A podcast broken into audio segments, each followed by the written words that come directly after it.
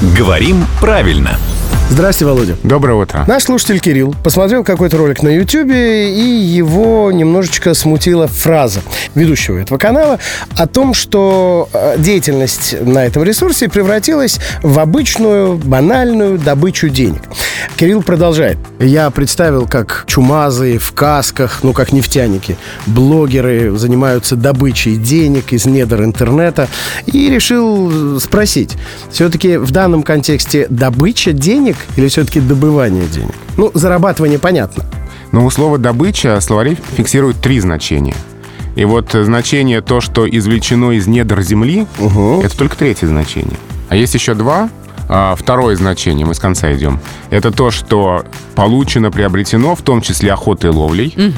Э, Олень стал добычей охотника. Да, например. И первое значение — это э, существительное по значению глагола «добыть», «добывать». То есть добыча денег — это не ошибка. Тогда что предпочтительнее, добывание денег или добыча денег? Ну и, добы- и добыча денег, и добывание денег мы можем сказать. Они И- равноправны? Да, Мгм. да.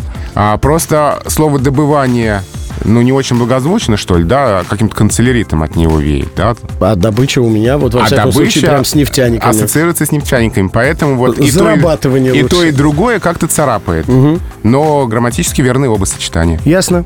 Грамматически подкованный, да и не только грамматически, а вообще подкованный.